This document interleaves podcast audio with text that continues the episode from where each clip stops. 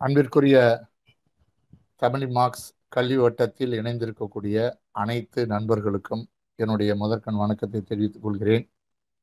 RSS Shakas அதே போன்று கலவரம் என்ற இந்த தலைப்புகளில் உங்களோடு கருத்து பரிமாற்று செய்து கொள்வதற்கான வாய்ப்பு கிடைத்ததற்கு மகிழ்ச்சியை தெரிவித்துக் கொள்கிறேன். சமீபத்தில் சில நாட்களுக்கு முன்பாக கோவையில் இருக்கக்கூடிய ஒரு பள்ளிக்கூடத்தில் ஸ்ரீ தர்மசாஸ்தா மெட்ரிகுலேஷன் மேல்நிலை பள்ளி. அங்கு நடைபெற்ற ஒரு ஷாகாவனுடைய பயிற்சி முகாமையொட்டி ஒரு விடுதலை சிறுத்தைகள் திராவிடர் கழகம் பெரியார் திராவிடர் கழகம் இன்னும் சில அமைப்புகள் சேர்ந்து அது நடத்தக்கூடாதுன்னு சொல்லி ஒரு ஆர்ப்பாட்டத்தை நடத்தினாங்க. கல்வி நிலையங்களில் மத ரீதியிலான இந்த அணுகுமுறைகள் இப்படிப்பட்ட நிகழ்வுகளை நடத்தவிடக்கூடாது என்பது அது தனியார் பள்ளிக்கூடமோ அரசு பள்ளிக்கூடமாக இருந்தாலும் சரி நடத்தவிடக்கூடாது என்பது ஒரு முக்கியமான அம்சம் என்ற முறையில் அந்த ஆர்ப்பாட்டம் என்பது நடந்தது. அது அந்த ஆர்ப்பாட்டம் நடைபெற்றதையொட்டி தமிழ்நாட்டில் வலைதளங்களில் முகநூலில் பல்வேறு விதமான விவாதங்கள் நடந்தது.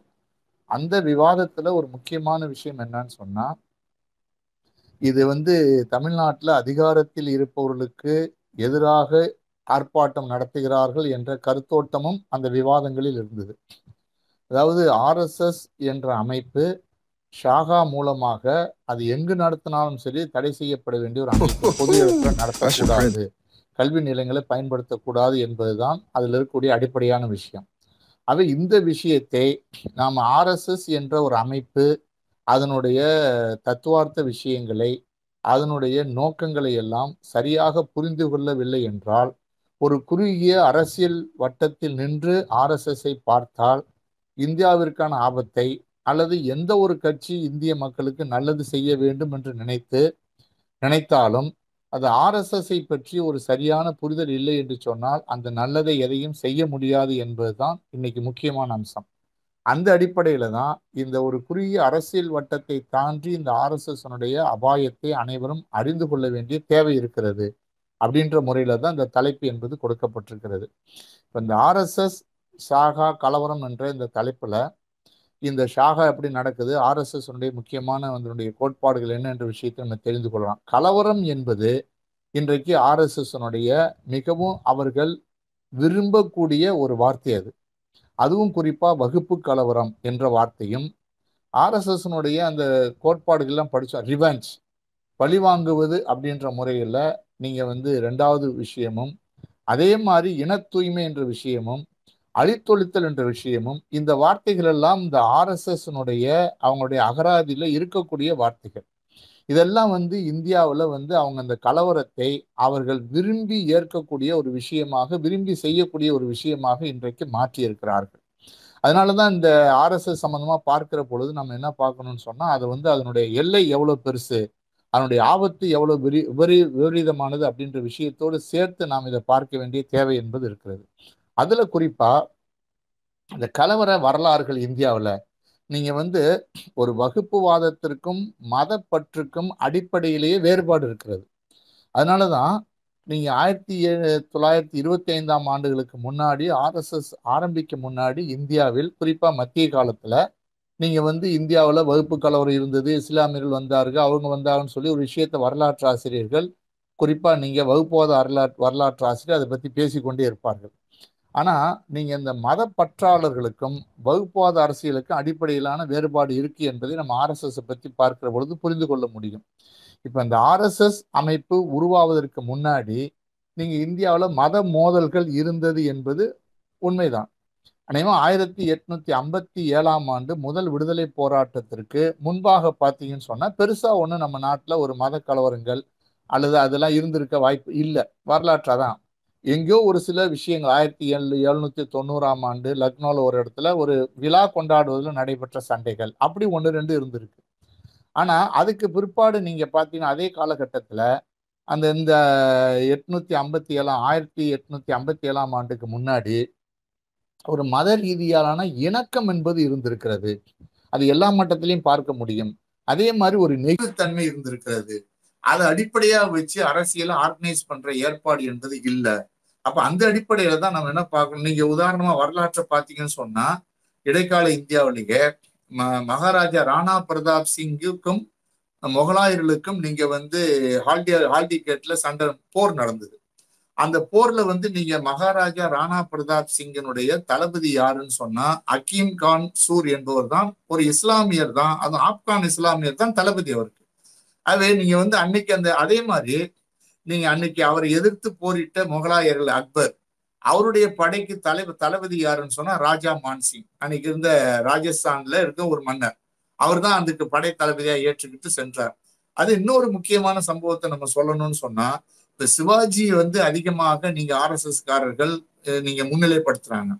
சிவாஜியை வந்து எதிர்த்ததுல அதிகமா முக்கியமா இருந்தவர்னா மீர்சார் மீர்சா ராஜா ஜெய்சிங் அப்படின்றவர் தான் சிவாஜி எதிர்த்து பெரிய பிரச்சாரம் செய்து அவருக்கு எதிராக அணிதிரட்டினார் ஆனா சிவாஜியினுடைய கப்பல் படை தளபதியாக இருந்தவர் இப்ராஹிம் கார்டி. ஒரு இஸ்லாமியர் தான் சிவாஜியினுடைய அந்த கப்பற்படைக்கு தளபதியாக இருந்தார் என்ற விஷயத்தை பார்க்கிறோம். எதிர்த்தவர்கள் இந்து மன்னர் அப்படின்ற விஷயத்துக்கு தனி புத்தகங்களே இருக்கிறது. மூன்றாவது ஒரு இந்த மாதிரி ஏராளமான சம்பவங்கள் நம்ம சொல்ல முடியும். மூன்றாவது ஒரு விஷயம் என்னன்னா நீங்க சீக்கியர்களை சம்பந்தப்படுத்தி கூட குரு கோவிந்த் சிங் இருந்தார். இந்த குரு கோவிந்த் சிங் பஞ்சாப்ல இருந்த நீங்க அவரை எதிர்த்து அவர் ஒழிக்கணும்னு சொல்லி பஞ்சாபினுடைய மலைப்பகுதிகளில் இருந்த இந்து அரசர்கள் தான் மிகப்பெரிய அளவு கங்கணம் கட்டி கொண்டு மற்றவர்களுக்கு உதவி செய்து அவர் மீது தாக்குதல் தொடுத்தார்கள். நீங்க அவருடைய இரண்டு மகன்களை பிடித்து அவங்கள தூக்குல போடுற பொழுது கூட என்ன வந்துச்சுன்னு சொன்னா அதை கடுமையாக எதிர்த்தவர் யாருன்னா ஒரு நவாபு.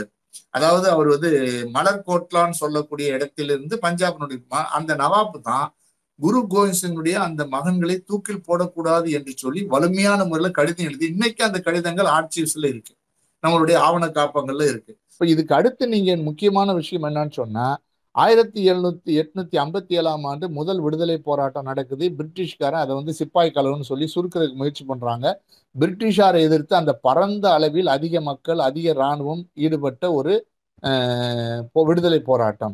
அவை இந்த விடுதலை போராட்டத்தில் நீங்க தோல்வி அடைந்தாலும் அதையொட்டி பிரிட்டிஷார் வந்து சில முடிவுக்கு வர்றாங்க. நீங்க அதை பிரிட்டிஷாருடைய ஆவண காப்பங்கள் இருந்து மேலை நாட்டு வரலாற்று அறிஞர்களே ஒரு முக்கியமான பல விஷயங்களை எடுத்து காட்டுறாங்க. அதுல நீங்க பாத்தீங்கன்னா ஜார்ஜ் வில்லியம் ஃபாரஸ்ட்னு ஒரு முக்கியமான ஹிஸ்டாரியன். அவர் ஸ்டேட் பேப்பர்ஸ் அப்படின்னு சொல்லக்கூடிய அந்த அரசாங்கத்தினுடைய பத்திரிகையிலேருந்து எடுத்து என்ன சொல்றாருன்னு சொன்னா இந்த அவங்க அரசு குறிப்புகளை பற்றி அவர் சொல்றார். இந்த முதல் சுதந்திர போராட்டம் என்பது பிரிட்டிஷாருக்கு பல பாடங்களை கற்றுத்தந்துள்ளது.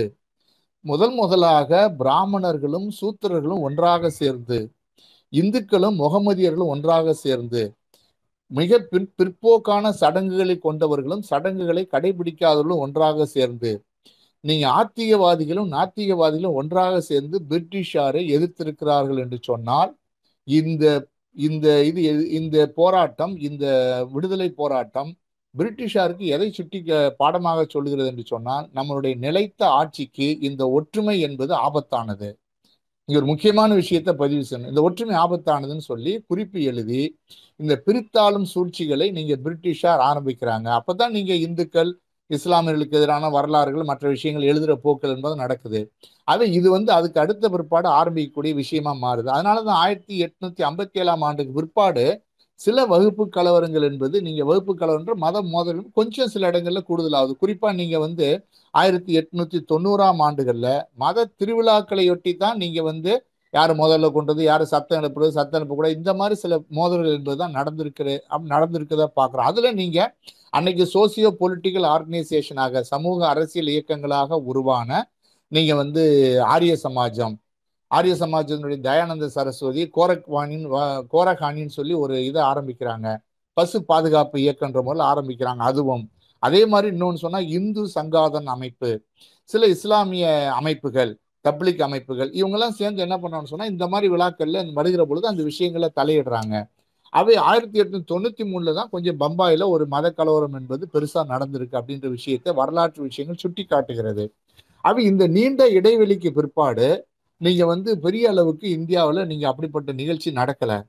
அப்போது ஆயிரத்தி தொள்ளாயிரத்தி இருபதாம் ஆண்டு நீங்கள் வந்து கிலாபாத் இயக்கம் பத்தொன்பதாம் ஆண்டு முடித்து இருபதாம் ஆண்டு கிலாபாத் இயக்கம் நடக்கிற பொழுது அந்த கிலாபாத் இயக்கத்தினுடைய முடிவில் சில விஷயங்கள் நடந்ததை அதை நீங்கள் வந்து ஒரு விவசாயம் சம்மந்தப்பட்ட விஷயத்தோடு அமைந்தது. நீங்கள் கிலாபாத் இயக்கம்னா காங்கிரஸும் நீங்கள் வந்து முஸ்லீம் லீக்கும் எல்லாமே ஒன்றா சேர்ந்து பிரிட்டிஷாரை எதிர்க்கணும் முடிவு பண்ணி மிகப்பெரிய அளவுக்கு போராட்டங்கள் நடக்குது. அதுல ஒன்றுதான் கிலாபாத் இயக்கம். அந்த கிலாபாத் இயக்கம் என்பது கேரளால மலபார்ல நடக்கிற பொழுது அதனுடைய இறுதியில அந்த கிலாபாத் இயக்கம் தோல்வி அடைந்த பிற்பாடு அன்னைக்கு அங்க நிலம் உடையவர்கள் பிராமணர்களும் நாயர்களும் தான் நிலத்தை வைத்திருந்தார்கள்.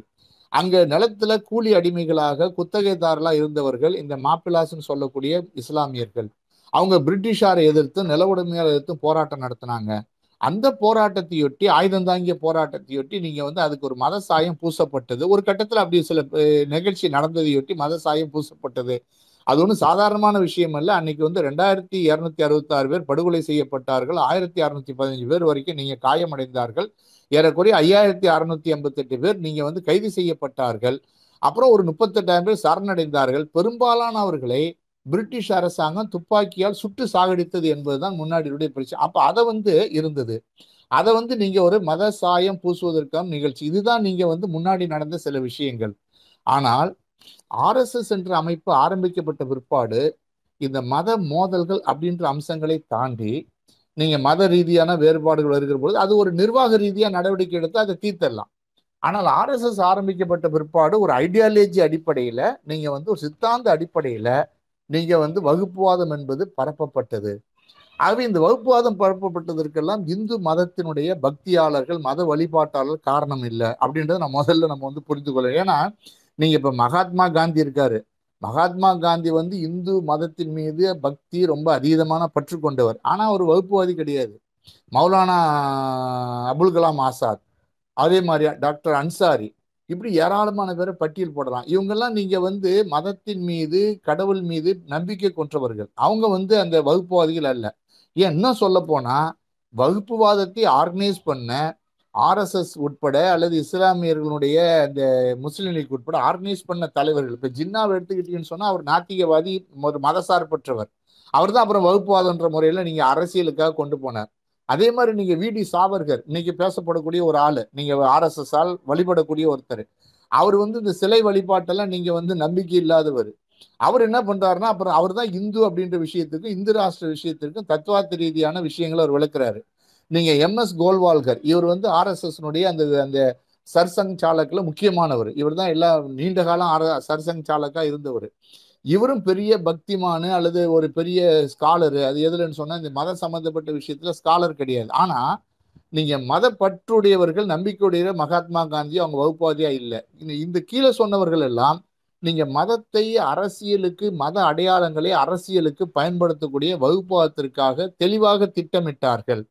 ஆகவே இங்க என்னன்னு சொன்னா இது ரெண்டுக்குமான அடிப்படையான வித்தியாசத்திலிருந்து தான் நாம் இந்த ஆர்எஸ்எஸ்னுடைய தோற்றத்தை பார்க்க வேண்டி இருக்கிறது அதனுடைய செயல்பாடுகளை பார்க்க வேண்டி இருக்கிறது அவை இந்த மத பற்று உடையவர்களுக்கும் நீங்க மதத்தை அடை அரசியலுக்காக தங்களுடைய நோக்கத்தை நிறைவேற்றிக் கொள்வதற்காக பயன்படுத்துவதற்குமான இடையிலருடைய வேறுபாடு தான் நம்ம வந்து இந்த வகுப்புவாதம் அப்படின்ற விஷயத்தை சொல்றோம். முழுக்க கூட கம்யூனிசம்னு சொல்லி சொல்ல முடியுமான்ற விஷயத்தை விவாதம் என்பது பல தளத்தில் நடந்து கொண்டிருக்கிறது. ஆனால் வகுப்புவாதம் என்ற விஷயத்தில் இன்னைக்கு நாம் இவர்களை தான் பிரித்து பார்த்து கொள்ள வேண்டும். அதனாலதான் இந்த நான் மதவெறின்ற வார்த்தையை பயன்படுத்துவது அல்லது இந்த மாதிரி விஷயங்கள்லாம் பொதுவாக பயன்படுத்துவதே கிடையாது. வகுப்பு வெறி வகுப்புவாதம் அப்படின்ற முறைகள் தான் பயன்படுத்தும் நான் நினைக்கிறேன்.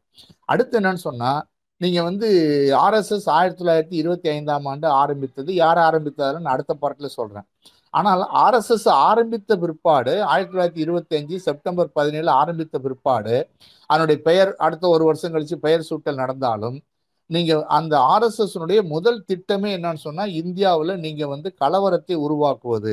அந்த ஐடியாலஜி பத்தி சொல்றாங்க. கலவரம் அதனுடைய தொடர்ச்சி தான் இந்த கலவரம் அப்படின்ற விஷயம் எந்த அளவுக்கு அவங்க முன்னெடுத்து போனான்னு சொன்னா ஆயிரத்தி தொள்ளாயிரத்தி இருபத்தஞ்சில் ஆரம்பித்து ஆரம்பிச்சு ஆயிரத்தி தொள்ளாயிரத்தி இருபத்தி ஏழுல நாக்பூர்லேயே விஜயதசமி அன்னைக்கு நீங்க மக்கள் குடியிருக்கக்கூடிய பகுதியில் போய் இந்த கலவரத்தை பண்ணாங்க.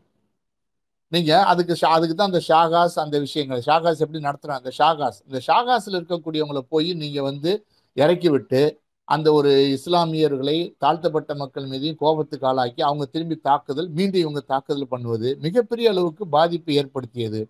அப்போ இந்த கலவரம் உருவாக்குவதனுடைய நோக்கம் என்னன்னா அது வந்து எல்லா இடத்துலையும் கலவரத்தை உருவாக்குவது அப்படின்றதை விட ஒரு கலவரத்தின் மூலமாக நாடு முழுவதும் அல்லது நாக்பூர் முழுவதும் இந்துக்கள் வேறு இஸ்லாமியர்கள் வேறு என்ற ஒரு கருத்தை உருவாக்குவது என்பது அந்த பின்னணியில இருந்தது. அதுதான் நீங்க அன்னைக்கு அவங்க தெளிவா பண்ணிட்டு இருந்தாங்கன்ற அம்சங்களை நம்ம பார்க்கணும். அது ஒரு அம்சம். ரெண்டாவது நான் ஒரு கலவர பட்டியலே உங்கள்ட்ட சொல்ல முடியும். அடுத்து என்னன்னு சொன்னா ஆயிரத்தி தொள்ளாயிரத்தி இருபத்தி ஏழு இருபத்தி எட்டாம் ஆண்டு நடந்த கலவரங்களை பற்றி அம்பேத்கர் ஒரு குறிப்பு எழுதியிருக்கார். அந்த ஒரு இருபத்தஞ்சு கலவரம் நடைபெற்றது. அதுல வந்து உத்தரப்பிரதேசத்துல நடந்தது எத்துன்னு அதே மாதிரி எந்த பஞ்சாப்ல நடந்தது எத்துன்னு மகாராஷ்டிராவில் நடந்தது எத்துன்னு அப்படின்னு எழுதியிருக்காரு. அது அந்த வகுப்பு கலவரங்கள்லாம் நீங்க பாத்தீங்கன்னு சொன்னா அதுல ஆர்எஸ்எஸ்னுடைய நீங்க வந்து முன்முயற்சிகள் என்பது இருந்தது அப்படின்றது தான் நீங்க வந்து நம்ம குறிப்பிட்டு சொல்ல அதுக்கு முன்னாடி அப்படி கிடையாது. மத மோதல்கள் நடப்பது என்பது ஒரு திட்டமிட்டு போய் ஒரு கலவரத்தை உருவாக்குவது மக்களை பிரிப்பது என்பதுதான் இதுக்குள்ள இருக்கக்கூடிய நோக்கம். இது ஒரு அம்சம். இன்னொரு முக்கியமான விஷயத்தை உங்களுக்கு இந்த கலவர சம்மந்தமாக நான் சொல்ல வேண்டியது ஏன்னா உங்களுக்கு ஒரு பட்டியலே நம்ம பார்த்தா தான் எப்படி இந்த கலவரத்தை இவர்கள் நேசிக்கிறார்கள். கலவரத்தை இவர்கள் உருவாக்குகிறார்கள் அப்படின்ற விஷயத்தை அடுத்த அம்சத்தை பார்க்கலாம். அதுக்கான ஐடியாலஜி என்னன்னு பார்க்கலாம். அப்போ அந்த அடிப்படை ஆயிரத்தி தொள்ளாயிரத்தி இருபத்தி ஒன்பதாம் ஆண்டு பம்பாயில் நீங்கள் அன்னைக்கு வந்து ரெட் ஃபிளாக் யூனியன் இருந்தது. மெரும்பொழி பஞ்சாலைகளில். இந்த பஞ்சாலைகளுக்கெல்லாம் ஆயில் தயார் பண்ணுவதற்காக ஆயில் மில் ஒன்று காட்டினா அதில் வேலை நிறுத்தம் நடந்தது. இந்த வேலை நிறுத்தத்தில் பங்கு பெற்ற தொழிலாளர்கள் எல்லாம் நீங்கள் வந்து ஒரே நாளில் அந்த பிரிட்டிஷ் அரசாங்கம் எழுபதாயிரம் பேரை டிஸ்மிஸ் பண்ணிட்டான். இதை எதிர்த்து அந்த வேலை நிறுத்தம் நடக்குது. அவன் என்ன பண்ணான் புதிய ஆட்களை உள்ள எடுக்கிறான். புதிய ஆட்கள் யார் எடுக்கிறான்னு சொன்னா பாருங்க எவ்வளவு திட்டமிட்டு பதான்ஸ்ன்னு சொல்லக்கூடிய ஆப்கானிஸ்தானை சேர்ந்த இஸ்லாமியர்களை வேலைக்கு எடுக்கிறான். அப்போ வேலைக்கு போற கருங்காலிகளை நீங்க வந்து தடுக்கிற ஏற்பாடுகளை அன்னைக்கு இருக்கக்கூடிய அந்த ரெட் ஃப்ளாக் யூனியன் செய்யுது அதுல மோதல் வந்து ரெண்டு மூணு பேர் செத்து போயிடுறாங்க. உடனடியாக அது என்னன்னு சொன்னா மத கலவரமாக மாற்றப்படுகிறது. அங்க நீங்க இந்த ஆர்எஸ்எஸ் உருவாகி இந்த கருத்துக்களை உருவான பிற்பாடு ஒரு பக்கம் பிரிட்டிஷ் அரசாங்கத்தினுடைய நிர்வாகமும் இதுவும் சேர்ந்து மிகப்பெரிய பாதிப்புகள் என்பது அந்த கலவரத்தில் ஏற்பட்டது. அப்போ நீங்க அது வரைக்கும் இருந்ததை தாண்டி நீங்க வந்து இஸ்லாமியர்கள் ஒரு தொழிலாளர்கள் போராட்டத்துக்குள்ளேயே அதை கொண்டு நுழைத்தக்கூடிய ஒரு ஏற்பாடு என்பது நடந்த ஒரு முக்கியமான அம்சம். அதுக்கப்புறம் நீங்க பம்பாயில பம்பாயில நடந்த கலவரங்களை எல்லாம் நீங்க தொகுத்து பலர் எழுதியிருக்காங்க. அப்போ அதுல வரிசைப்படுத்தி அதுல நீங்க பாத்தீங்கன்னு சொன்னா முப்பத்தி ரெண்டாம் ஆண்டு முப்பத்தி ஏழாம் ஆண்டு நாற்பத்தி ஐந்தாம் ஆண்டு கலவரம் நடந்துச்சு. அதெல்லாம் நீங்க அதுக்கு மேல நாற்பத்தி எட்டாம் ஆண்டு நீங்கள் இந்தியாவில் நடைபெற்ற கலவரங்கள் என்பது நீங்கள் இந்தியா பாகிஸ்தான் பிரிவினை அப்படின்னு சொல்லுகிற காலகட்டம் நடந்த கலவரம். அதில் நீங்கள் குறிப்பாக சொல்லணும்னு சொன்னால் நாற்பத்தி ஆறாம் ஆண்டிலிருந்து நாற்பத்தி எட்டாம் ஆண்டு வரை நீங்கள் அந்த ரெண்டு ஆண்டு காலம் என்பது நீங்கள் பெரிய அளவுக்கு நீங்கள் வந்து கலவரங்கள் இல்லாத பகுதி. அந்த விடுதலை வந்த காலகட்டத்தில் தான் நீங்கள் பெரிய அளவுக்கு நீங்கள் கலவரங்கள் நடந்த விஷயங்களை வரலாற்றில் பதிவு செய்திருக்கிறார்கள். அதை பற்றி பேசணும்னு சொன்னாலே நம்ம தனியாக நிறைய பேசலாம். பல மணி நேரம் பேசலாம். அப்படிப்பட்ட ஒரு கலவரம் என்பது நீங்கள் வந்து ஒரு பக்கம் பாகிஸ்தான்ல இருந்து இங்க வந்தவங்க இங்க இருந்து அங்க போ அதையொட்டி விடுதலை போட்டி அந்த பிரிவினையொட்டி நடந்தது. அதன் பிற்பாடு நாற்பத்தி எட்டாம் ஆண்டு நீங்க நவகாலியில் நடந்தது கல்கட்டாவில் நடந்த விஷயங்கள் டெல்லி உள்ள நடந்த விஷயம் டெல்லியில இன்னைக்கு இப்ப நடந்த மாதிரி அப்ப நடந்த கலவரங்கள் இதெல்லாம் மவுண்ட் பேட்டன் சொல்லுகிற பொழுது இந்த டெல்லியிலிருந்து இராணுவத்தை காஷ்மீருக்கு அனுப்பினால் அன்னைக்கு காஷ்மீருக்கு அனுப்பணும்னு வல்லபாய் படையிலும் இவரும் ஜவஹர்லால் நேரும் மவுண்ட் பேட்டன் வீட்டில் போய் உட்கார்ந்துருந்தாங்க. அனுப்பினால் டெல்லி இழந் இழந்து விடுவோம். ஏன்னா அந்த அளவுக்கு நீங்க மதவெறியர்கள் இஸ்லாமியர்களை தாக்கி கொண்டு வருகிறார்கள். வகுப்புவாதிகள் இஸ்லாமியர்களை தாக்கி கொண்டு வருகிறார்கள் சொல்லி சொன்னார். அப்போ அப்படிப்பட்ட ஒரு கலவரங்கள் என்பது நடந்து இதெல்லாம் ஆர்கனைஸ்டா இந்து மகாசபை அல்லது ஆர்எஸ்எஸ் அதனுடைய த ஆட்கள் வந்து ஆர்கனைஸ் பண்ணி செய்யப்பட்ட ஒரு மத கலவரமாக பார்க்குறோம் அது இது வந்து இஸ்லாமியர்களுக்கு எதிராக மற்ற மதத்தை சேர்ந்தவர்களுக்கு எதிராக நடத்தப்பட்ட கலவரம் அப்படின்ற விஷயத்தை நம்ம புரிஞ்சுக்கணும். இது ஒரு நாற்பத்தி எட்டாம் ஆண்டு நடந்தது.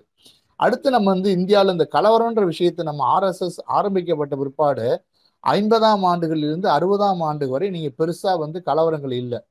ஏன் இல்லைன்னா அந்த மாநிலங்கள் மறுசீரமைப்பு நடந்து கொண்டிருந்தது. நிலச்சீர்திருத்தங்கள் வேண்டுமென்ற முறையில் விவசாயிகளுடைய போராட்டம் நடந்து கொண்டிருந்தது. நீங்க அந்த காலகட்டத்தில் பெருசா நீங்க எக்கனாமிக்கலுக்கான பொருளாதார ரீதியான நடவடிக்கையில சில மாற்றங்கள் நடந்து கொண்டிருந்தது. அந்த காலகட்டத்தில் கலவரங்கள் என்பது குறைவு. அதுல குறிப்பிட்டு சொல்லணும்னா ஆயிரத்தி தொள்ளாயிரத்தி ஐம்பத்தி நாலுல தான் நீங்க எண்பத்தி மூணு கலவரங்கள் நடந்திருக்கு. அது ஒரு சின்ன சின்ன சம்பவங்களாக நடந்திருக்கு. அது இது வந்து நீங்க வந்து ஐம்பது டு அறுபதாம் ஆண்டுகள் நடந்த சில சம்பவங்களை சொல்றாங்க. அறுபதாம் ஆண்டுகளுக்கு பிற்பாடு ஆர்எஸ்எஸ் கொஞ்சம் கொஞ்சமா நீங்க காந்தியை நாற்பத்தி எட்டாம் ஆண்டு சுட்ட பிற்பாடு தடை செய்து மீண்டும் வந்த பிற்பாடு அது நான் கல்ச்சுரல் ஆக்டிவிட்டிஸில் தான் ஈடுபடுவோம்னு எழுதி கொடுத்த பிற்பாடு நீங்கள் முழுக்க முழுக்க நீங்கள் பார்த்தா அறுபதாம் ஆண்டுகளுக்கு பிற்பாடு கலவரங்கள் என்பது பல மடங்கு அதிகமாச்சு. நீங்கள் வந்து ஆயிரத்தி தொள்ளாயிரத்தி அறுபத்தி எட்டில் நீங்கள் பார்த்தீங்கன்னு சொன்னால் முந்நூற்றி நாற்பத்தெட்டு கலவரம் நடந்துச்சு ஒரு வருஷத்தில்.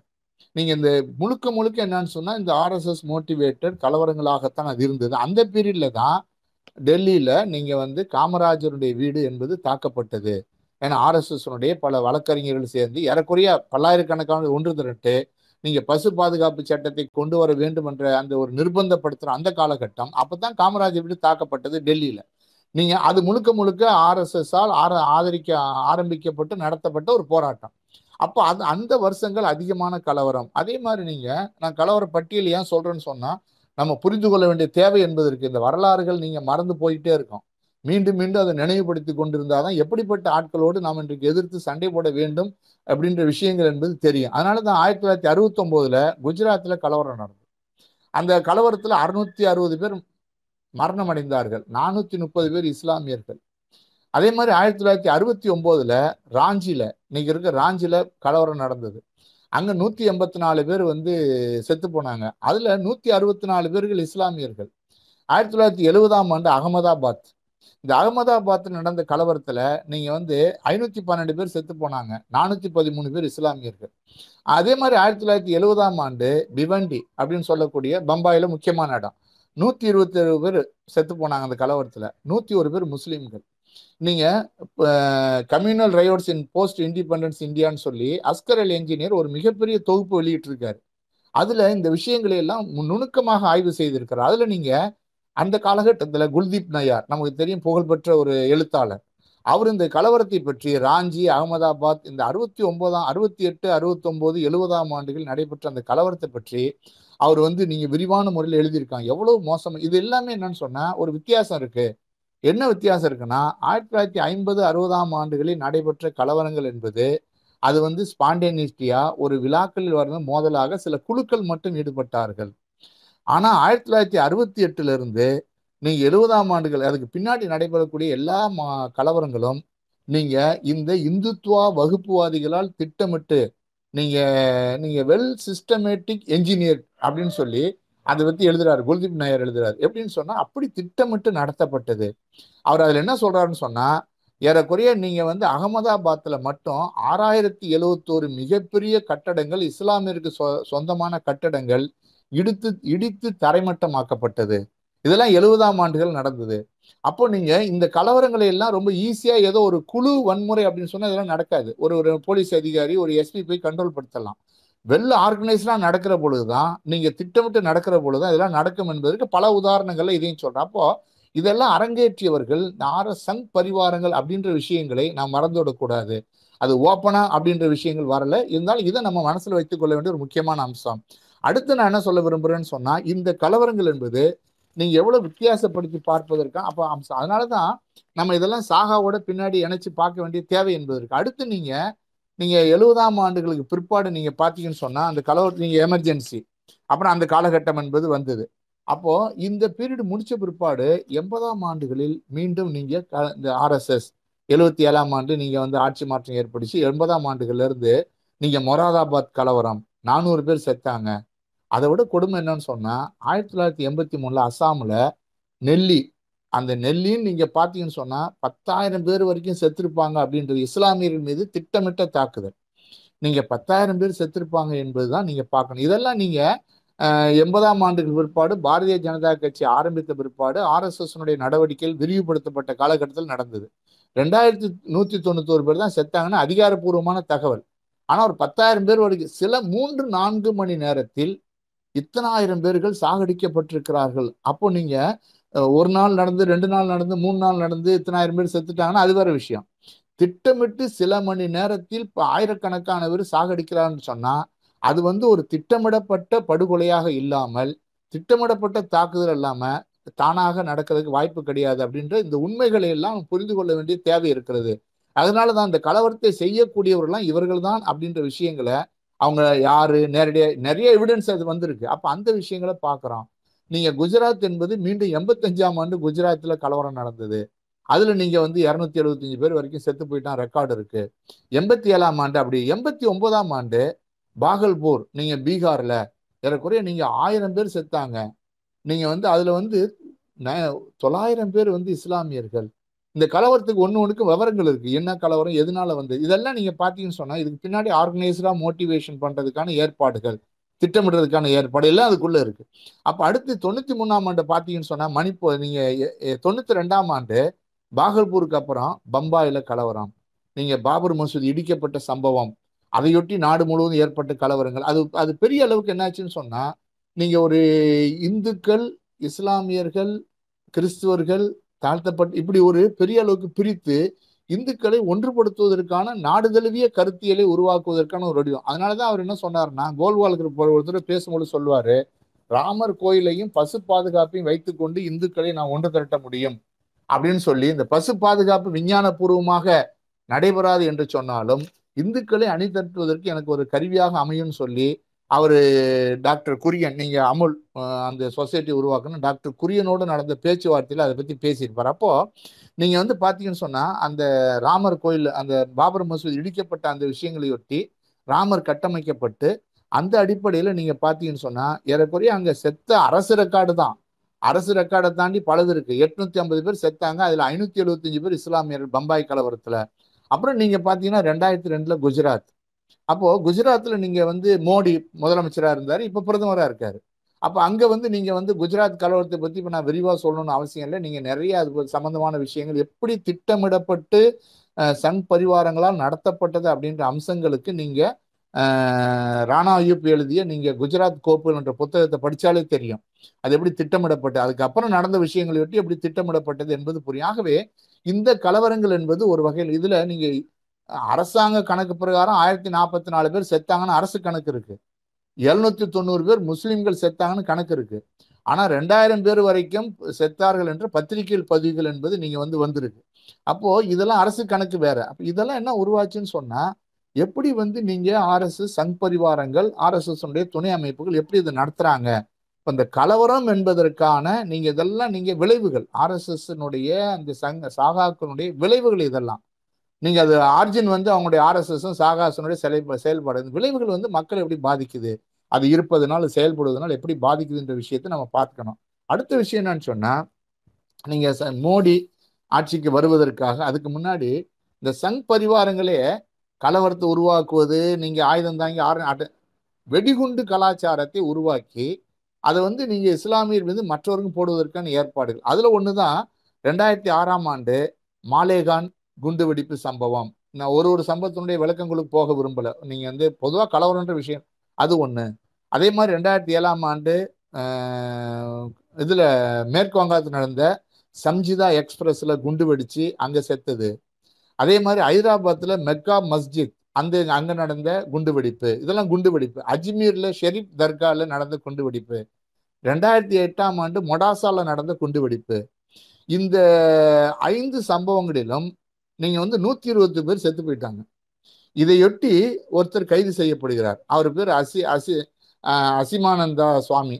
அப்போ இந்த அசிமானந்த சுவாமி என்ன பண்றாருன்னா அரெஸ்ட் ஆன பிற்பாடு அவர் வாக்குமூலம் கொடுக்கிறார்.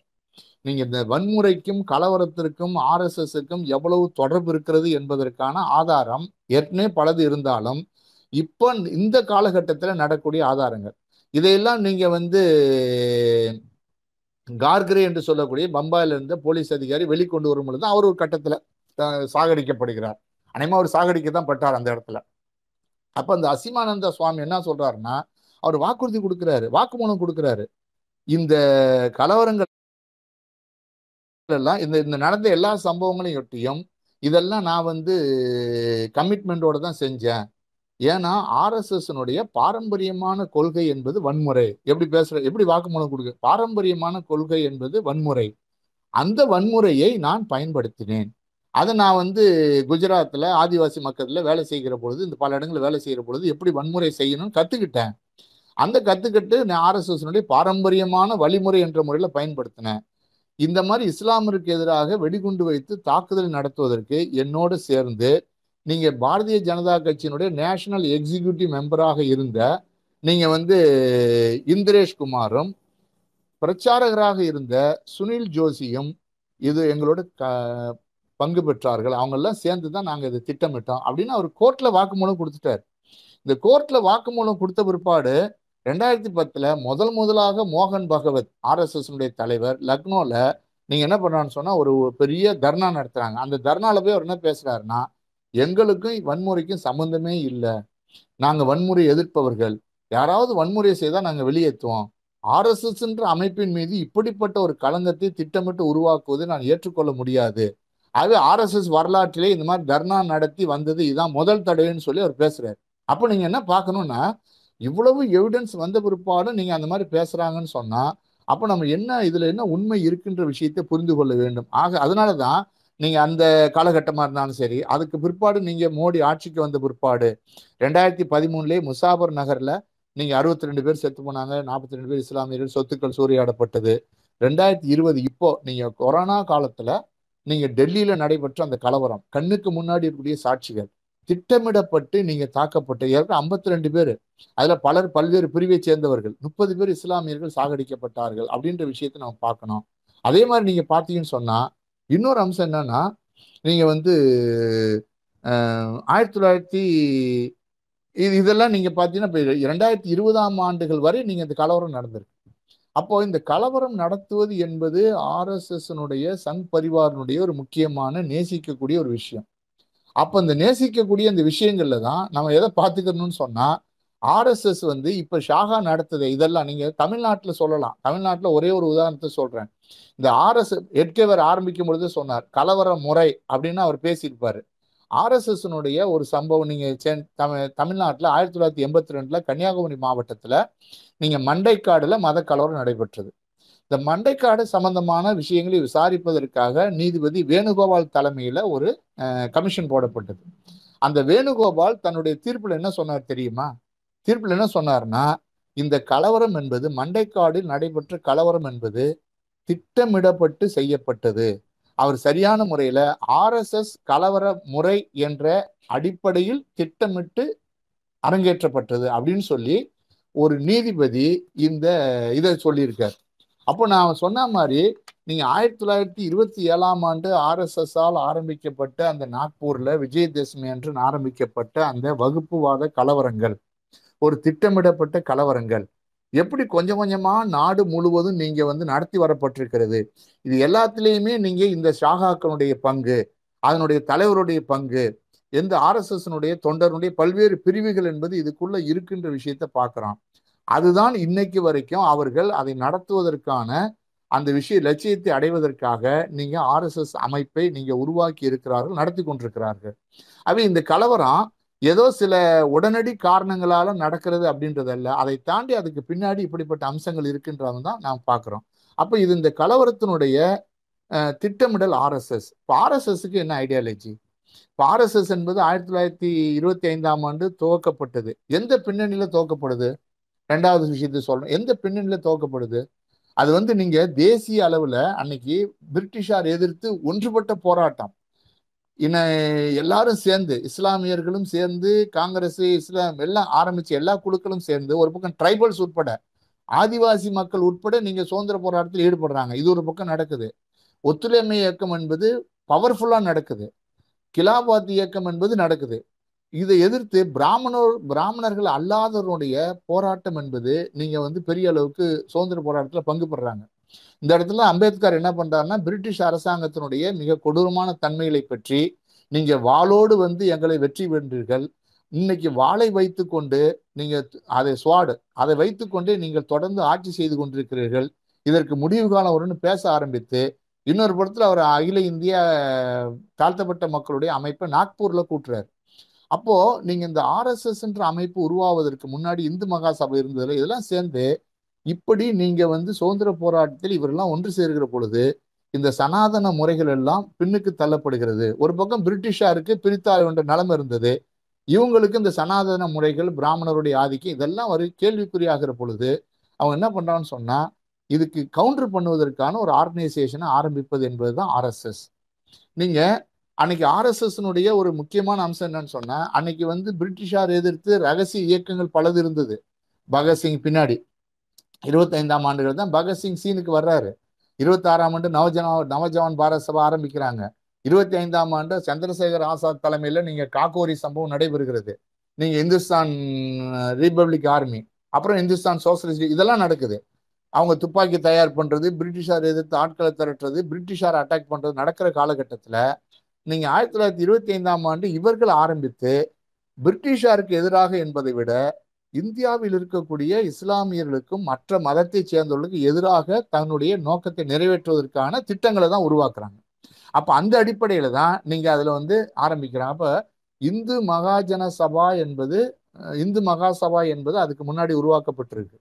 ஆயிரத்தி தொள்ளாயிரத்தி இருபத்தி ஐந்தாம் ஆண்டு நீங்கள் வந்து ஒரு நாலு பேர் டாக்டர் மூஞ்சியாபுரம் பிபி தால்னு சொல்லக்கூடியவர் பானர்ஜி எல்வி பானர்ஜின்னு சொல்லக்கூடிய சாவர்கர் இவர் கூட சேர்ந்து பாலிராம் எட்கேவர் கேசவ் பாலிராம் எட்கேவர் இவர் தான் ஒரு இவங்க சேர்ந்து தான் அதை ஆரம்பிக்கிறாங்க ஒரு கூட்டமாக ஆரம்பிக்கிறாங்க. இந்த இந்து மகாசபாவில் இருக்கிறவங்களும் இதில் பங்கு பெறுறாங்க ஆனால் இந்து மகாசபாவிலிருந்து வேறுபட்டு இவர் ஏன் ஆரம்பிக்கிறாருன்னா யார்? எட்கேவர் இந்து மகாசபா என்பது நீங்கள் இந்து ரூல் இந்துக்களின் ஆட்சியை தான் வச்சிருந்தது. ஆனால் ஆர்எஸ்எஸ் ஆரம்பிக்கப்பட்டு இந்துக்கள் ஆட்சி என்பது வேறு. இன்னொரு புறத்தில் இந்து ராஷ்டிரா என்பது வேறு. அப்போ ஹெட்கேவர் என்ன அறிவிக்கிறாருன்னு சொன்னால் ஆர்எஸ்எஸ் ராஷ்டிரிய சுயம் சேவக் சங்க நிறுவ விரும்புவது இந்து ராஷ்டிரம்.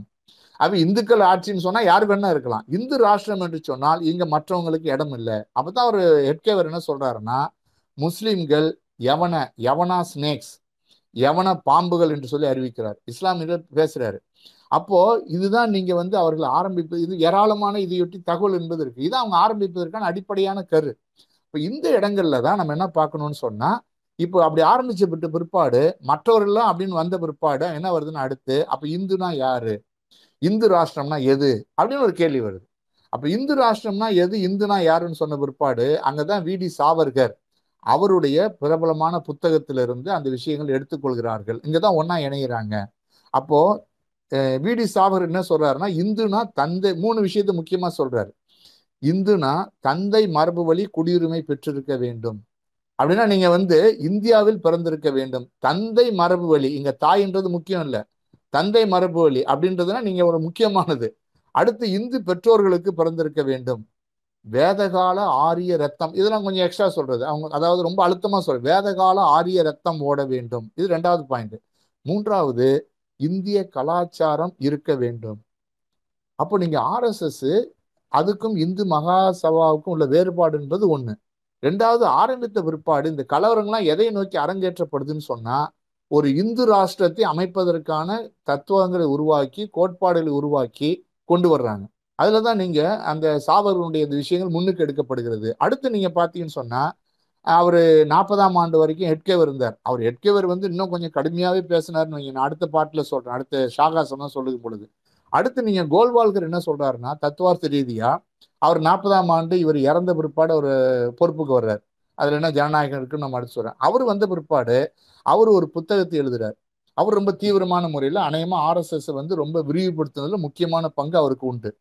ஆர்எஸ்எஸ்னுடைய எல்லா தத்துவார்த்த விஷயங்களையும் நீங்கள் உருவாக்குனதில் நீங்கள் கோல்வாலர் தான் முக்கியமான பங்கு வைத்தவர் அவர் என்ன சொல்கிறாருன்னு சொன்னால் நீங்கள் வந்து நாம் அல்லது நமது தேசியம் பற்றிய வரையறை அப்படின்ற முறைகளில் நீங்கள் அவர் வந்து எப்படி இந்துக்களுடைய நாடு அப்படின்றதற்கான ஏராளமான விளக்கங்களை கொடுக்குறாரு.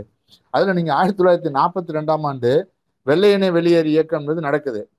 இந்த வெள்ளையனே வெளியேறு இயக்கம் சம்மந்தமாக நீங்கள் வந்து அவர் ஒரு விளக்கம் இவர் கொடுக்குறாரு யாருன்னு சொன்னால் கோல்வாள்கள் கொடுக்குறாரு.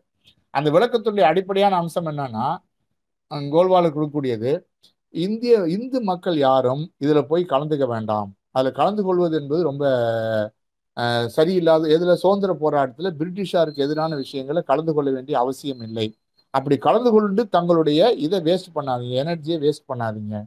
அப்படி எனர்ஜியை வேஸ்ட் பண்ணினால் நாளைக்கு கிறிஸ்துவர்களையும் இஸ்லாமியர்களையும் கம்யூனிஸ்டுகளையும் எதிர்த்து போராட முடியாது. அப்படின்னு ஆயிரத்தி தொள்ளாயிரத்தி நாற்பத்தி ரெண்டுல வெள்ளையனே வெளியேறு இயக்கம் நடக்கிற பொழுது சொல்றேன் அப்படின்னா நோக்கம் என்னன்னு சொன்னா நம்முடைய நோக்கம் நீண்ட நெடியது. இஸ்லாமியர்களையும் கிறிஸ்துவர்களையும் கம்யூனிஸ்டுகளையும் ஒழிக்க வேண்டும் அப்படின்னு கோல்வால்கர் அவர் பேசுறாரு. இப்போ இதுல இன்னைக்கு வந்து வரலாற்றில் இருக்கு. அடுத்தவர் என்ன சொல்றான்னு சொன்னா நீங்க வந்து அடுத்தவர் இந்த கோல்வால்கர் வரையறையில இந்தியாவில் வந்து நீங்க இந்துக்கள் தான் இந்தியாவில் ஆள வேண்டும். அகண்ட பாரதம். எது வரைக்கும் இந்தியான்னு சொன்னா ஆப்கானிஸ்தான் வரைக்கும்.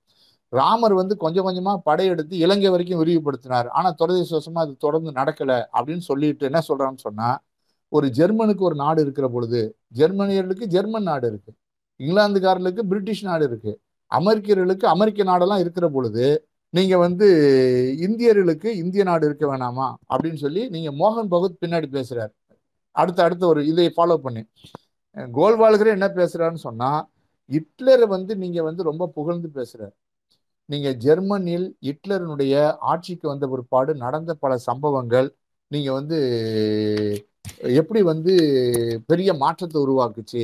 அவர் என்ன சொல்றாரு ஜெர்மனியில் நீங்கள் வந்து இன தூய்மையை ஹிட்லர் பெரும்பாலும் அமுல்படுத்தினார்.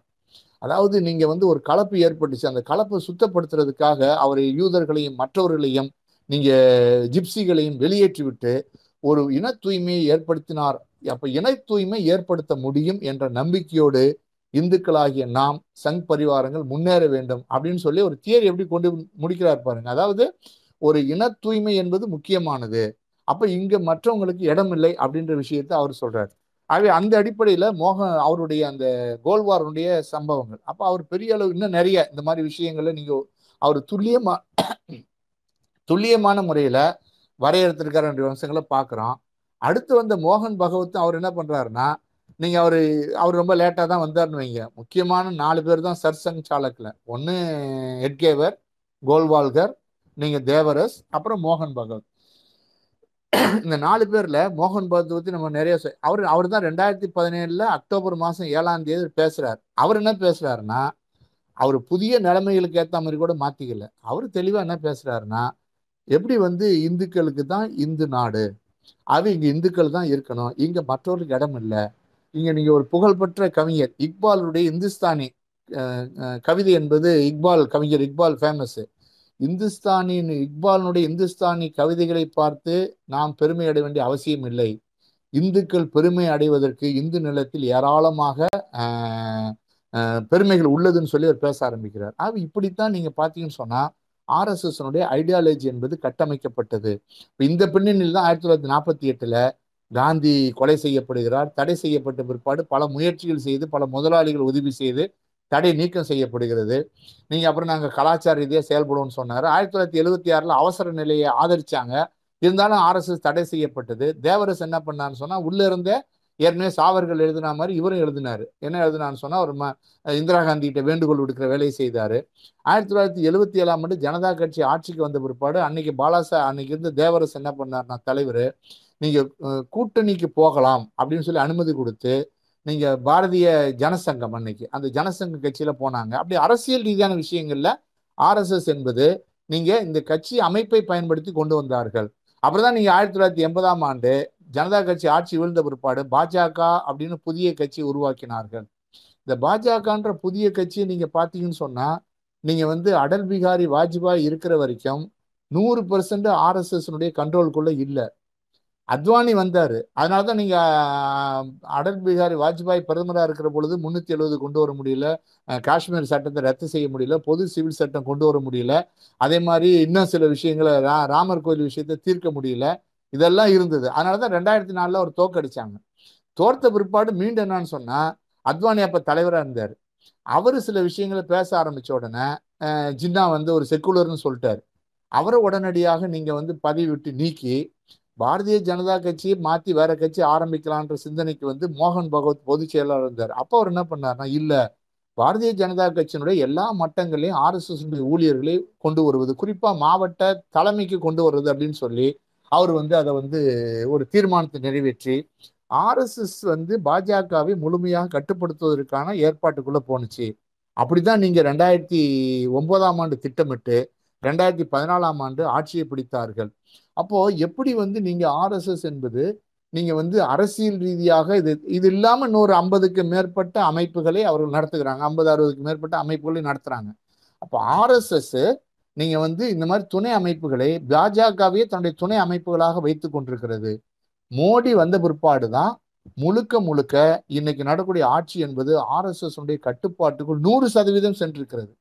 நீங்க அது அத்வானியோ அல்லது நீங்க வந்து அடல் பிகார் வாஜ்பாய் காலத்திலும் நடக்கல. அப்போ இது முழுக்க முழுக்க அப்படி கொண்டு வந்து விட்டார். இதுதான் ஆர்எஸ்எஸ் ஐடியாலஜி அதனாலதான் நீங்க வந்து இந்த இது ஆரம்பிக்கிற பொழுது ஆர்எஸ்எஸ் ஆரம்பித்து அந்த அமைப்பை கொண்டு வருகிற பொழுது ஆயிரத்தி தொள்ளாயிரத்தி முப்பத்தொம்போது வரைக்கும் நீங்கள் ஆர்எஸ்எஸ் சாகாக்களில் இந்தியும் மராத்தியும் தான் பாடுவாங்க. ஆர்எஸ் சாகாக்களில்.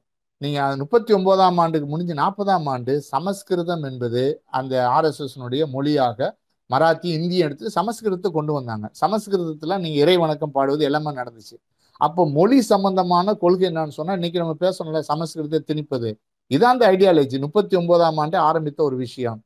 அதே மாதிரி நீங்க ஹெட்கேவர் இருக்கிற பொழுது என்ன பண்ணாருன்னா ஹிட்லர் மீது ரொம்ப மரியாதை வச்சது ஆர்எஸ்எஸ் ஏன்னா ஹிட்லர் மீது நான் அடுத்த சாகாத விஷயத்தில் சொல்றேன். ஹிட்லர் மீது மரியாதை வச்சதுன்னா அவர் என்ன பண்ணா ஃபியூரியர் பிரின்சிபல் ஹிட்லரை ஃபியூரியர்னு தான் சொல்லுவாங்க. அதாவது ஒரு தலைவரின் வழிகாட்டுதல் நடப்பது. அப்போ ஒரே தலைவரை பின்தொடருவோம் அப்படின்ற முறைகளில் ஆயிரத்தி தொள்ளாயிரத்தி இருபத்தி ஒன்பதாம் ஆண்டு ஆர்எஸ்எஸ்னுடைய தலைமை கூட்டத்தில் அப்பாஜி ஜோஷி என்று சொல்லக்கூடிய அவர் என்ன பண்ணுறாருன்னா முன்மொழிகிறாரு இனிமே வந்து சாவர வரைக்கும் இவர் தான் தலைவர். தலைவர் என்பது அப்பாயின்மெண்ட் தான். அப்போ ஆர்எஸ்எஸ்ல நீங்க அவர் நாற்பதாம் ஆண்டு முப்பத்தொன்பதாம் ஆண்டு அவர் செ- நாற்பதாம் ஆண்டு செத்தார் ஹெட்கேவர். கோல்வால்கரை சொல்லி எழுதி வச்சு அவரை வந்து தலைவராக்கிட்டு செத்தாரு. கோல்வால்கர் முடிகிற பொழுது நீங்க தேவரசை வந்து தலைவர்னு சொல்லிட்டு செத்துட்டாரு. அதே மாதிரி தேவரசு ஆகிற பொழுது அடுத்து ராஜேந்திர சிங் அப்புறம் சுதர்சன் இப்படி அடுத்தடுத்து. ஒருத்தர் சாவர வரைக்கும் தான். சாவர வரைக்கும் தலைவர்களாக நியமிக்கிற ஏற்பாடு என்பது அப்போ அங்கே ஜனநாயகம் என்ற விஷயங்கள் இல்லைன்ற அம்சங்களையும் பார்க்கணும். அதே மாதிரி நீங்கள் பார்த்தீங்கன்னு சொன்னால் ஒரு ஹிட்லர் பாணியிலான ஒரே தலைவர் ஒரே நாடு ஒரே மொழி அப்படின்ற விஷயங்கள் என்பது முன்னாடி இருந்தது. இதுதான் ஆர்எஸ்எஸ் இந்த கலவரம் நடப்பதற்கெல்லாம் இந்த திட்டங்களோட அடுத்து நீங்கள் பார்த்தீங்கன்னு சொன்னால் பெண்கள் அமைப்பு ஆயிரத்தி தொள்ளாயிரத்தி முப்பத்தி ஆறாம் ஆண்டு ராஷ்டிர சேவிகா சமிதின்னு ஆரம்பிச்சாங்க. நல்ல விஷயத்தை வந்து சொன்னாங்க. எப்படி சொன்னாங்கன்னு சொன்னால் நீங்கள் சுயம் சேவக்குன்றது ஆர்எஸ்எஸ் ஆண்கள். பெண்கள் வந்து நீங்க வந்து சுயம் சேவை கிடையாது. ராஷ்டிரிய சேவிகா சமிதி தான்.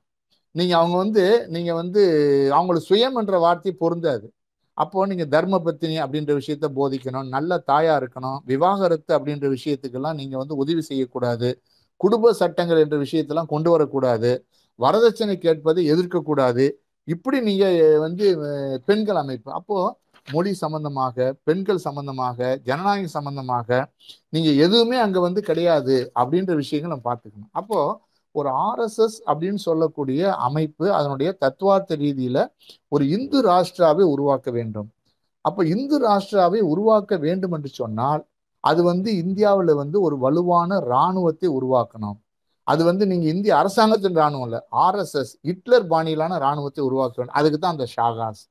இன்னைக்கு இப்போ நடக்கக்கூடிய ஷாகாஸினுடைய எண்ணிக்கையெல்லாம் நான் சொல்கிறேன் அந்த ஷாகாஸ் என்பது நீங்கள் எல்லாம் நீங்கள் வந்து பார்த்தீங்கன்னு சொன்னால் இதை எழுதும் பொழுது இவர் சொன்னார். சாபகர் எப்படி எழுதினார்னா ஷாகானா ஒரு அதனுடைய தன்மைகள் என்பது ஒரு குறிப்பிட்ட அவர் என்ன எழுதினாருன்னா இந் எல்லா அரசியலையும் இந்து மயமாக்குங்கள். அவர் வேண்டுகோள். எல்லா இந்து மயத்தையும் இராணுவ மயமாக்குங்கள். இதான் சாபகர் சொன்னது. அதனால தான் எட்கேவர் என்ன சொன்னார்னா ஹிட்லர் ஒரு படை வச்சிருந்தான் எஸ்எஸ் படைன்னு பேர். அந்த எஸ்எஸ் படைக்கு பேர் என்னன்னா நீங்கள் வந்து அது வந்து இராணுவம் தனியாக இருக்கும். ஹிட்லருக்கு கீழே இந்த படை இருக்கும். ஹிட்லருடைய அதுதான் நிறைய படுகொலைகளை செய்தது. அந்த படையினுடைய அதே மாதிரி ஆர்எஸ்எஸ்ஸை உருவாக்குவது என்பது தான் நீங்கள் வந்து எட்கேவருடைய நோக்கம்.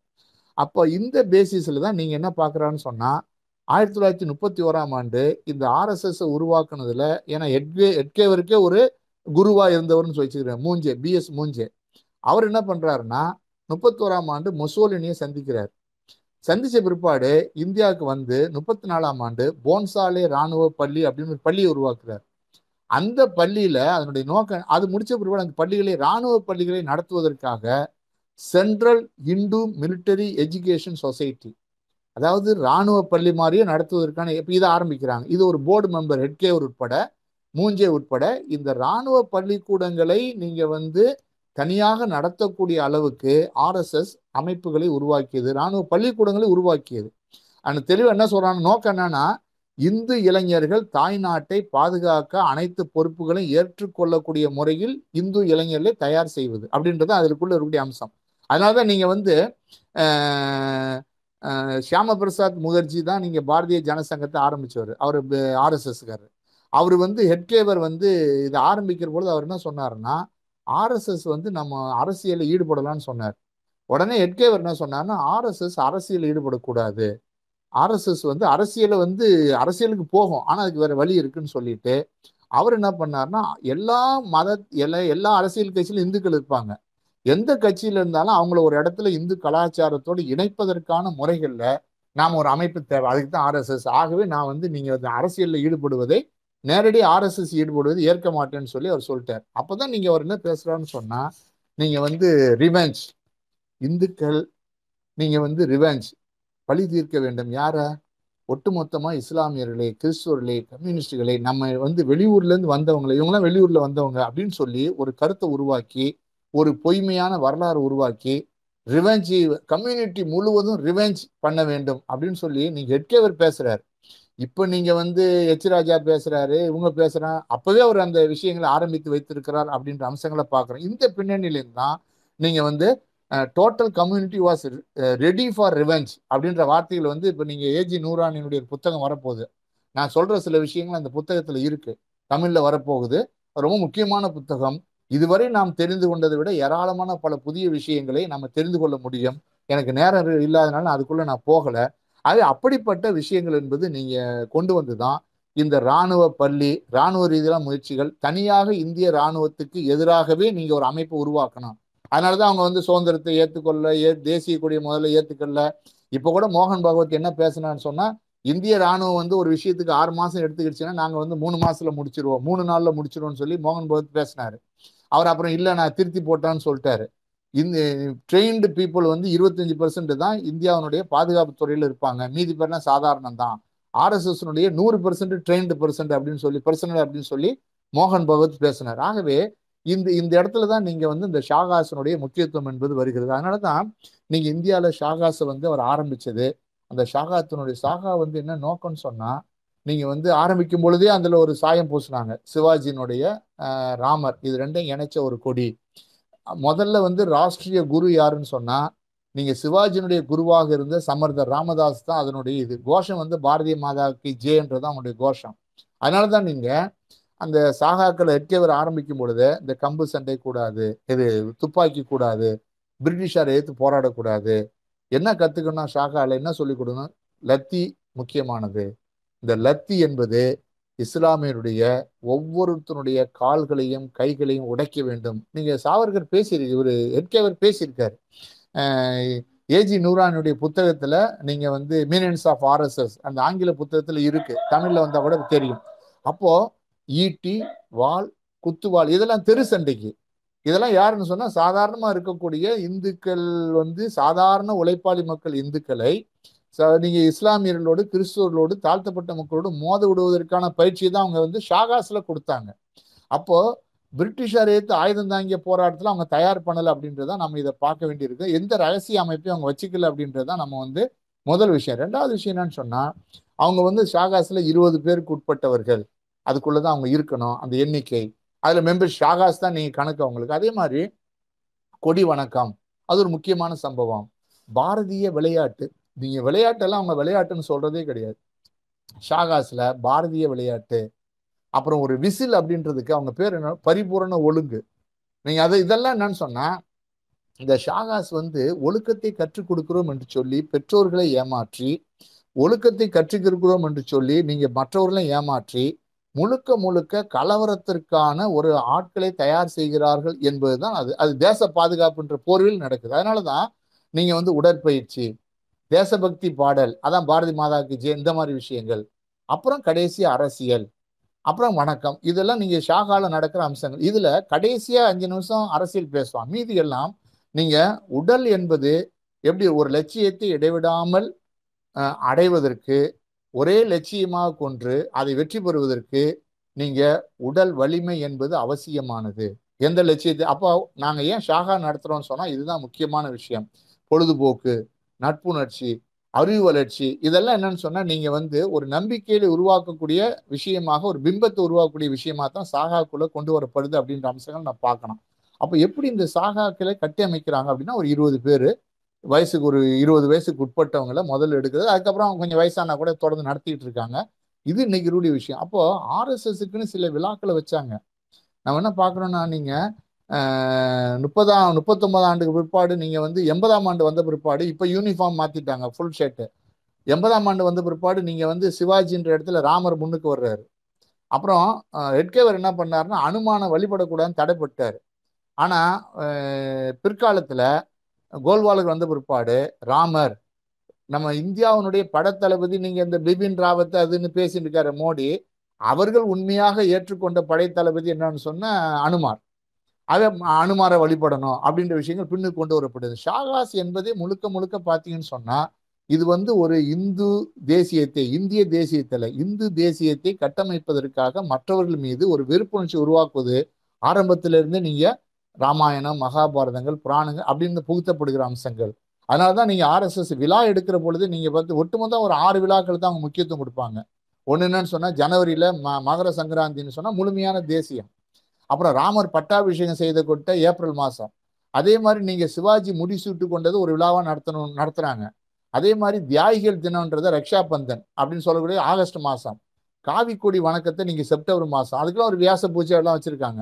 அதே மாதிரி அக்டோபர் மாதம் ராமர் வெற்றி பெற்ற இந்த வெற்றி பெற்ற அக்டோபர் மாதம் விஜயதசமி என்பதை நீங்கள் அதனால தான் நீங்கள் ஆர்எஸ்எஸ்னுடைய வருடாந்திர கூட்டம் அந்த காலகட்டத்தில் நடக்கும். அப்போது இப்படி நீங்கள் என்னன்னு சொன்னால் ஷாகா அப்படின்ற அமைப்பை நீங்கள் வந்து மிகப்பெரிய அளவுக்கு திட்டமிட்டு நடத்துகிறாங்க அப்போ அதில் முழுக்க முழுக்க நீங்கள் வந்து இந்த வன்முறைகளை சொல்லிக் கொடுப்பதும் நீங்கள் இந்து ராஷ்டிரம் அமைக்கப்பட வேண்டும் என்று சொல்லிக் கொடுப்பதும் அடிப்படையான விஷயம். ஆகவே இந்த ஷாகா எங்கே நடத்தப்படுதுன்னு சொன்னால் நீங்கள் இந்தியாவில் இப்போ உங்களுக்கு எவ்வளோ ஷாகாஸ் இப்போ லேட்டஸ்ட்டாக இப்போதைய கணக்கு பிரகாரம் பார்த்தீங்கன்னா ஐம்பத்தி எட்டாயிரம் ஷாகா இருக்குது ரெண்டாயிரத்தி பத்தாம் ஆண்டுலேருந்து இன்க்ரீஸ் ஆயிடுச்சு ரெண்டு மடங்கு அதிகமாகிட்டோம் இருபதாயிரம் இருந்துச்சு இருபத்தி ஐயாயிரம் ஆச்சு பத்தொம்போதாயிரம் அதிகமாக சேர்த்து ஏறக்குறைய ஒரு ஐம்பத்தி எட்டாயிரம் ஷாகா இருக்கு. ஒரு ஒரு வருஷமும் ஆயிரத்தி ஐநூறு ஷாகாக்கள் புதுசாக உருவாகி ஷாகாக்கள்னு சொன்னால் ஒன்று ஒன்றுலேயும் இருபது பேருக்கு மேலே இருப்பாங்க. இருபது பேர் இருபத்தஞ்சி அப்போது நீங்கள் பார்த்தீங்கன்னு சொன்னால் ஆயிரத்தி ஐநூறு ஷாகாக்கள் இன்னைக்கு வருஷம் வருஷம் சேர்ந்து கொண்டு இருக்கிறது அப்படின்னு அவங்க சொல்கிறாங்க அப்போ இதில் நீங்கள் முக்கியமாக பார்க்க வேண்டியதுன்னு சொன்னால் இந்த ஷாகாக்களில் நீங்கள் வந்து ஒரு கணக்கு அறுபது சதவீதம் ஷாகாக்கள் எங்கே நடக்குது தெரியுமா? பள்ளிக்கூடங்களிலும் கல்வி நிலையங்களிலும். இங்கே தான் நீங்கள் கோயம்புத்தூர் சம்பவம் நம்ம நினைவுக்கு வருது. எல்லா பள்ளிக்கூடங்களிலும் எல்லா கல்வி நிலையங்களிலும் இப்போ சமீபத்தில் சந்தீப்னு ஒரு ஒரு சாகடிக்கப்பட்டார் கேரளாவில் அதையொட்டி என்னன்னு சொன்னால் ஆர்எஸ்எஸ்னுடைய இந்த ஷாகாக்கள் நடத்துவதை பள்ளிக்கூடங்கள் நடத்துவதை கேரள அரசு தடை பண்ணியது. ஆக அது ஒரு முக்கியமான நிகழ்வு அது. ஆகவே நீங்கள் அங்கேருந்து திட்டமிடப்பட்டு மற்றவர்கள் படுகொலை செய்யக்கூடிய வேலைகளை பார்க்குறாங்க. அப்போது இந்த கல்வி நிலையங்களில் தான் அறுபது சதவீதம் நடக்குதுன்னு சொல்லி அதனுடைய வைத்தியா அதனுடைய பொதுச் செயலாளர் சொல்கிறார் இன்னொரு விஷயம் என்னன்னா இருபத்தொம்போது சதவீதம் ஷாகாக்களில் நீங்கள் இளம் business man young business man அதே மாதிரி ட்ரேடர்ஸு கலந்துக்கிறாங்க. அப்போ இப்படி இன்னைக்கு ஐம்பத்தெட்டாயிரம் சாகாசுன்னு சொல்கிற பொழுது நீங்கள் இந்தியாவில் மொத்தம் ஆறு லட்சம் கிராமங்கள் இருக்குது ஆறு லட்சம் கிராமங்களில் ஏறக்குறைய பார்த்தீங்கன்னு சொன்னால் நீங்கள் ஐம்பத்தெட்டாயிரம் சா எட்டு கிராமத்துக்கு ஒரு ஷாகா இருக்குன்னு சொல்லி அவங்க கணக்கு கொடுக்குறாங்க. அப்போ இந்த ஷாகா என்பது நீங்கள் ஒரு இராணுவ ரீதியிலான முறையில் அதனால தான் நீங்கள் இமாச்சல பிரதேசம் தேர்தல் நடக்கிற பொழுது ஏறக்குறைய அங்கே வந்து முப்பதாயிரம் ஆர்எஸ்எஸ் சுயம் சேவக்கள் வேலை செய்கிறார்கள். எந்த ரெண்டாயிரத்தி பத்தொம்போதுக்கு முன்னாடி. எந்த காரணத்தை முன்னிட்டும் இமாச்சல பிரதேசம் நாங்கள் தோக்க மாட்டோம். ரெண்டாயிரத்தி பத்தொம்போதில் பல லட்சம் பேர் நீங்கள் ஷாகாக்கள் இருக்கக்கூடிய ஆர்எஸ்எஸ்காரர்கள் வேலை செய்து மோடியை வெற்றி பெற வைப்பார்னு அப்போவே பேசுனாங்க.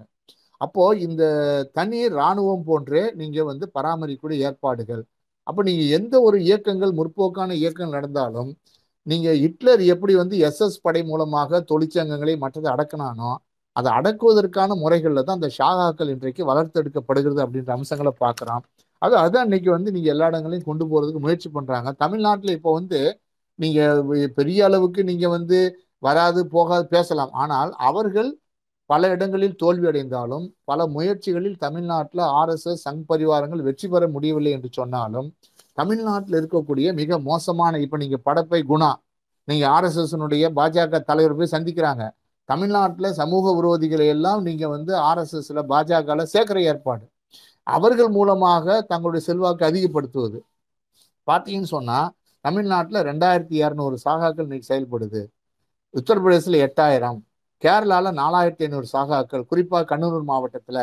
இப்படி மாவட்ட வாரியாக ஏராளமான சாகாக்களை நீங்கள் அமைத்து வருகிறார்கள். இந்த சாகாக்களுடைய வேலை என்னன்னு சொன்னால் இந்த ஆர்எஸ்எஸ் ஐடியாலஜி பிரகாரம் தொடர்ந்து நீங்கள் வெறுப்பு அரசியலை உருவாக்குவதும் தொடர்ந்து நீங்கள் கலவரத்தை உருவாக்குவதற்கான திட்டமிடக்கூடிய பிரிவுகள் மூலமாக திட்டமிடக்கூடிய வேலைகளை செய்வது.